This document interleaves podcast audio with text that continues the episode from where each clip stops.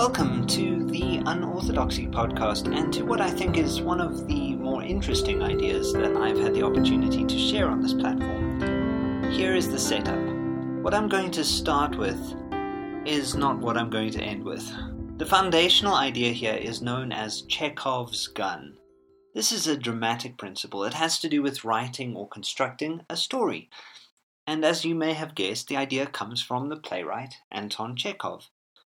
And in this episode, I want to look at this principle not just as a principle of sto- storytelling, but as a kind of theological principle. A principle that may give us more than a few insights into our own theologies and, of course, into the theologies of others. As usual, this is just an example of me playing with ideas. That's what I do here. I play with ideas and I share them, and I'm really grateful that you do listen in to hear what, what I come up with. In the Eastern Orthodox tradition, there's this idea referred to as a theologoumenon, which is a weird and long word, but it refers to a theological statement or concept in the area of individual opinion, rather than of authoritative doctrine. And so this is really an example of what I'm doing here. Um, Chekhov's gun theologizing is a theologoumenon, um, so please don't take it too seriously. Of course, I'm speaking to myself here as well. I I definitely need to not take what I'm I'm saying too seriously, or myself for that matter. So, uh, what is Chekhov's gun? Well, it's the basic dramatic principle that states that every element in a story must be necessary, and that all irrelevant elements should be removed. And it's really that simple. You keep what is essential in the story and then you throw out what isn't. So, this is how good storytelling works. It's related to the idea of foreshadowing, which I'm sure some of you know about, um, but it's not, it doesn't mean exactly the same thing as foreshadowing. More specifically, the idea of Chekhov's gun is that various dramatic elements should not appear to make false promises um, by never coming into play. And so Chekhov himself puts it in this way Remove everything that has no relevance to the story. If you say in the first chapter that there is a rifle hanging on the wall, in the second or third chapter it absolutely must go off. If it's not going to be fired, it shouldn't be hanging there. So that's well put by Chekhov, and he says elsewhere the, the following One must never place a loaded rifle on the stage if it isn't going to go off. It's wrong to make promises you don't mean to keep. And I think this is going to come into play quite nicely when, when I get into more detail about the theolo- theological aspect of this. It's this basic idea that every setup, everything you put into the story is going to promise something. And because we're so good at wanting to keep our promises, we may overlook the fact that what is promised by the original assumption or argument or prop in in this case the metaphor of Chekhov's gun, that that, that promise may have been misunderstood. Sometimes the uh, idea of, of Chekhov's gun is, is taken to refer to an insignificant object that later on turns out to be important, and it's certainly uh, used in this way in a lot of films. Um, you, you'll probably see this, you know, some sort of random object that it just it's there, but it features um, obviously, and then later on turns out to have this immense importance. But the idea of Chekhov's gun shouldn't be taken as being that limiting. Yes, sometimes the gun in question is an object, but it can be a character trait or an idea or pretty much any other dramatic element, um, an environment, an action, a gesture, and so on. The principle of Chekhov's gun can, in a way, be contrasted with the idea of a red herring, which I'm, I'm sure you know about too. A red herring is something in a story that misleads or distracts from relevant or important um, information. So red herrings are usually deliberately put there by playwrights or storytellers to to get their audiences onto the wrong track, to get them to draw the wrong conclusions. You could think of this as, as deliberately misleading people, but the idea is actually to create better surprise or payoff in the end. So, red herrings are, in a way, also forms of Chekhov's gun, although in, in reverse, they're still trying to assist us to have moments of epiphany when we get there. So, that's the basic idea. Um, and now that you have the basic idea, I just want to take a, uh, a moment to, to point out two observations.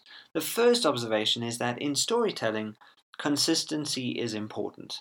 We like we like coherence in stories, and that's what and coherence is, is driven by consistency.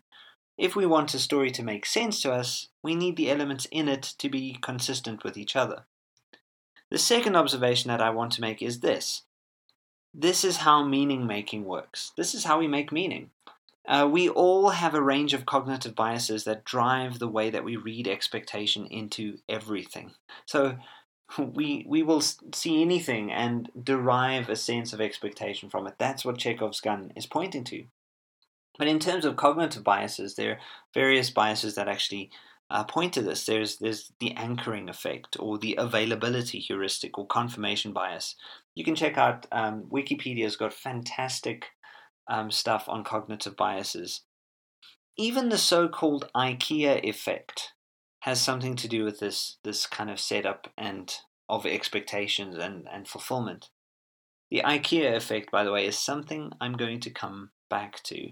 Uh, so that, by the way, is something I'm setting up. So these cognitive biases highlight in different ways the fact that we depend a huge amount on the kind of setup payoff structure um, that exists in stories and in life to make sense of the world or just to make sense of anything. Meaning itself is dependent on this setup payoff structure. So there's the setup, or also known as the plant, and then there's the payoff. Without the setup, the payoff isn't really a payoff. Without the setup, we are going to struggle to find meaning it's not just a dramatic principle, it's a hermeneutic principle. It, it can even be thought of as a, an existential principle. A classic example, by the way, from film uh, film history is the, the movie Citizen Kane. The first word spoken in the film is Rosebud. Rosebud. These are the last words of a dying man, and we hear this eerie reverberating sound right at the beginning of the film. And because these words are planted so deliberately, I mean, we assume so, we have to ask who is this Rosebud? That's the question we ask ourselves throughout the whole film, so, well, there had better be a payoff, right? Now, as you can see, this is a massive part of how we navigate the world, and in fact, you could apply this to so much of life. For instance, you could ask someone out on a date. That's the setup. And you would then get a yes or no or maybe answer. That would be the payoff. Uh, the meaning of the payoff, its positivity or its negativity or, or its ambiguity, if it's a maybe, is made coherent and sensible by the expectation set up in the setup, in the original question. So it makes sense because the idea of Chekhov's gun is a lens through which we could understand just about anything, it makes sense that it will have something of a kind of theological significance. It will have something to tell us about theology and theologizing. The Bible writers, it turns out, are classic, classic users of this basic structure. The Bible is this library full of prophecies and allusions and images and ideas, and later writers are constantly calling back to earlier ideas as if to say, you see that thing over there and that, you know, that so and so wrote? Well, here's the payoff. Here's what it really means. And a classic line is, is from 1 Corinthians 15, uh, verse 3 to 4, which says that Christ died for our sins according to the scriptures, which the writer Paul is, is saying as if to say, see that set up back in Isaiah? Well, this is this is the payoff. This thing that happened Christ dying, was always part of the plan. And the payoff is that this was not a random and meaningless thing to happen. This was always going to happen, and it was always going to be part of the plan. Of course, how we understand that has going, is going to have a huge deal to do with how we set the whole thing up. Of course, here's where it gets really tricky, and I, I want to use Paul, I've just referred to Paul, but I want to use him as a further example of how this setup payoff structure can be played with or toyed with. So let's start with the setup. In the book of Hosea, in chapter 1, verse 10, and chapter 2, verse 23, we, read the prophet Hosea talking about something he feels God is showing him. It's all kind of eerie and mystical. And God, as Hosea records it, says that there are those who are not his people, and those people are going to be called his people. So there's going to be a kind of transference of identity. They will be called, as Hosea records, children of the living God, which is nice, right? Like it's a really nice idea. So that is the setup. Now for the payoff. In Romans 9, verse 25 to 26, the writer Paul quotes those very same two passages from Hosea. And Paul reads the not my people as Gentiles who are then called by God to become his people. And Paul's point is that Gentiles will be made equal partners with Israel. And Paul suggests that this has been God's idea all along. And most of us would hear this and think, well, this is great. This setup payoff structure works brilliantly and it makes perfect sense. Except there's a bit of a problem. Hosea wasn't talking about God being merciful to Gentiles, as Paul interpreted. If you read Hosea in context, which is not what Paul is doing, you discover that those who are referred to as not being God's people aren't Gentiles, but the rejected and stubborn people of Israel. In Hosea's mind, God is going to restore the kind of prodigal son type Israelites to himself after a bit of a rough time that they're about to go through. So Paul kind of deliberately reads Hosea out of context and thus, even by conservative hermeneutic standards, is kind of wrong um, in his approach. I love this. Um, Paul reads the scriptures out of context. Haha. so, like Bible scholars everywhere, um, conservative Bible scholars are probably freaking out. But that is, I mean, I'm just pointing out something that's very simple, and you have to do so much hermeneutical gymnastics to actually make it make like be a literal reading of of the context because it's not. Let's take another idea that Paul writes about. In the first letter to the Corinthians, in chapter 10, verses 1 to 22, Paul looks at the story of the Israelites when they were wandering about in the desert. So, this is famous uh, Exodus style stuff. And Paul recalls two times when God provided water to the Israelites from a rock. This is a kind of payoff of a scene set up in Exodus 17, which records that God provides water from a rock at the beginning of the Israelites' time in the desert. And then there's also a bit in Numbers 20 where God provides water from a rock right at the end of Israel's time in the desert. Paul was aware, at least as a number of more recent scholars say, that there were some Jewish interpreters who claim, claimed that those two rocks, um, the rock from Exodus 17 and the rock from Numbers 20, were in fact the same rock. Of course, this makes no sense, given that these two rocks are to- in totally different places. So those same Jewish interpreters decided that for this to make sense, for these two rocks to in fact be the same rock, that rock would actually have to have followed those Israelites around, which is so great. It was like their very own rock mascot or their own, eh, very own rock groupie. I kid you not, this is really there, right? Like you can check it out. So, then if we go back to 1 Corinthians chapter 10, Paul is citing these these Old Testament scriptures or Hebrew Bible scriptures to be more technically correct. And then Paul says, here is the payoff. That rock that was following the Israelites around wasn't just a rock, it was Jesus. Like, in a way, literally Jesus. Jesus is the spiritual rock that followed the Israelites in the desert. You can look all over the place in the Old Testament for a mention of this idea of a rock following the Israelites around, and you're not going to find it. It's not there. The, the payoff and the setup aren't completely aligned apart from sort of some extra biblical source. So the result basically is that there is a huge gaping discontinuity here. The reason is this Paul followed the ancient Jewish hermeneutic principle, which works with a minimum of revelation and a maximum of interpretation. Isn't that such a cool hermeneutic principle? Like, trying to figure out not what just what things meant in their original context, but trying to figure out how they work now for us now. This may be alarming to you, especially if you come from a more conservative background, but this was the hermeneutic approach that Paul used. And I think it's because Paul knew something about Chekhov's gun. Well, at least implicitly, because obviously Chekhov hadn't been born yet. Although maybe I could hermeneutic like Chekhov back into the text. But anyway, so he he knew something about this principle of setup and payoff that we may easily overlook. I'll put it simply and then I'll explain. What Paul knew is that life is not a closed text, and neither is the canon of scripture, right? So life is not a closed text.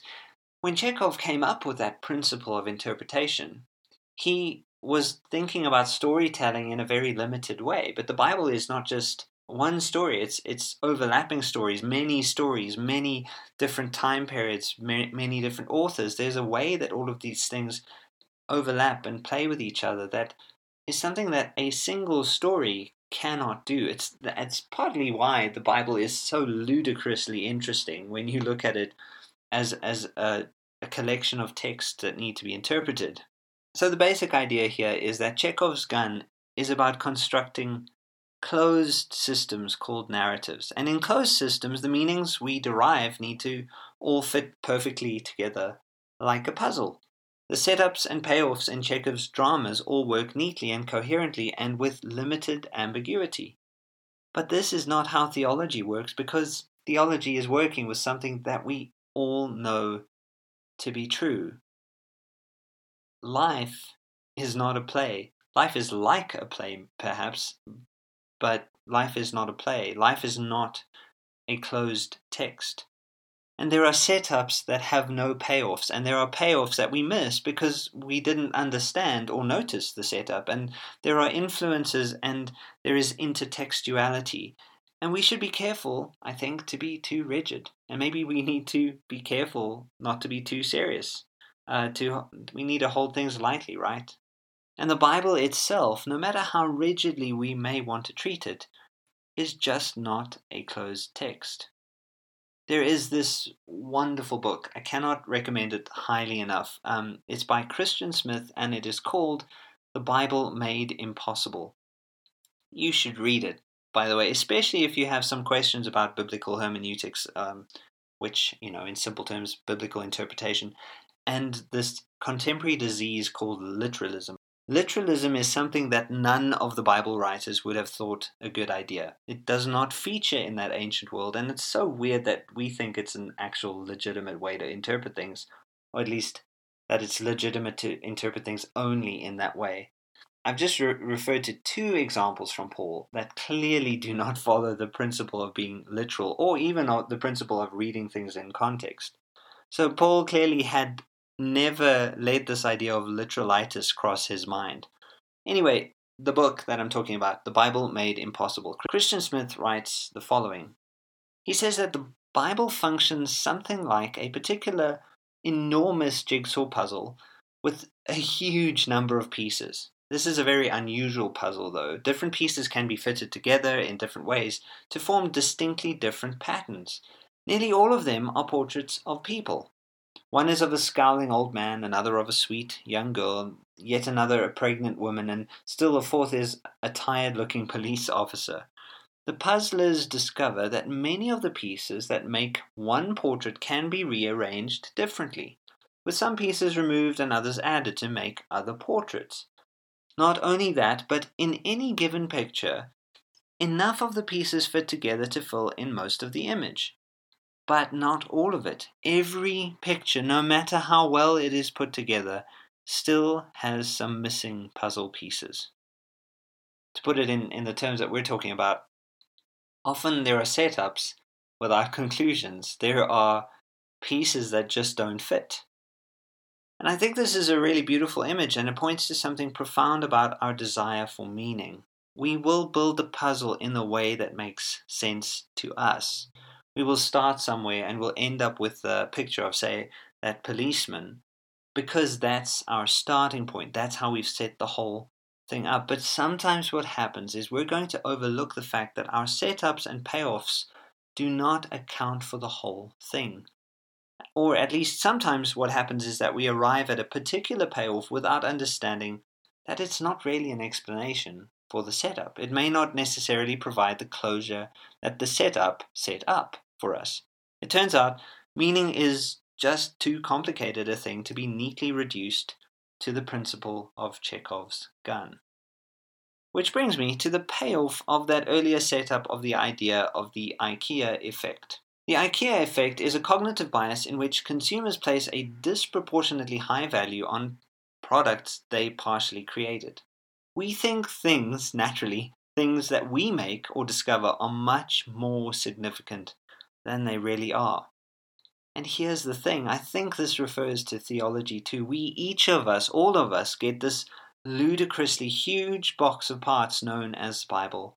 And through interacting with people and traditions and books and ideas, we build this thing. We build our theology. We create our own systematic theologies and our own interpretations. And this is thrilling and wonderful, and it has a bit of irritation at times, but it's it's a great thing to do. But this theology, which amounts more or less to how we understand God and the world and ourselves, is much more complicated than even the most complex IKEA product. And we may forget that we played a part in its construction, that we too arrived at payoffs that were not set up the way we thought they were. And maybe we need to gently, patiently, calmly call the interpretations of those payoffs, and maybe even those setups, into question. Maybe we need to ask a few questions. What was the setup? Have I understood it correctly? What what have I gotten wrong? Maybe I have gotten something wrong, right? I've I've been amazed at the journey that I've been on and I think in some some days I think about my adolescent self and how he might have thought of what I believe today. And he might have looked at me a bit strangely and thought like where did you come from? Like how how did you get there, right? I certainly didn't know back then that most of my adult life would involve reconstructing my theology from the ground up. I had no way to predict that I would be questioning every setup. But it's been an amazing journey. Theology, like life, is a work in progress. There will always be setups and payoffs, and there are, and they're great. We need to pay attention because it's a great journey. But what I've discovered is that the whole thing is just too complicated to reduce to our limited perspectives on those setups and payoffs. Because I think the real theology is not just in what we think about stuff, but in how we participate in the drama of life and in the drama of the love of God. This is not, by the way, to say that any setup will do or that any payoff will do. I'm not discrediting like theologizing in general. I think it's a vital activity. I do it all the time. Um, Paul was, of course, like an example of a hermeneutical maverick, but he was still very deliberate and careful in his interpretations. He was subversive, obviously, but he never did anything just willy nilly. There are still very definitely better and worse ways of understanding various theological setups and payoffs. But my point is this how we set things up, how we understand the setup, no matter how complex it turns out to be, is going to deeply and profoundly affect the payoff. And my feeling is that a lot of people have major, major struggles and squabbles with theology because they've set the whole thing up wrong. They've started with what apparently makes sense, or with what should make sense given their own assumptions, but closer examination would reveal that it doesn't. Of course, I have no idea where most of you are um, in terms of your own theological journey, in terms of what you've figured out. But at the very least, I want to encourage you to think about how your theology is set up. If it's set up without God, well, that's going to have some serious influence on the payoffs you notice. If it's set up with the God of love itself, well, that's going to result in a perception of a love that smiles and shines through all things. If God is more about justice than love, well, hell is probably going to feature much more strongly in your theology. If your theology begins in Genesis 3 with sin at the center, that's going to say something very different from if your theology begins in Genesis 1, which has goodness and peace and harmony at the center. Where we start is going to affect where we end. But of course, it's not going to determine it. So there is some flexibility here, which is really good. And that's kind of what I want to point out here is there is always a bit more flexibility than we may necessarily perceive. So the idea that I want to propose is simply that we begin again. Let's go back to this setup. Let's figure out where this journey begins. And then maybe we'll have a better idea of where it will take us.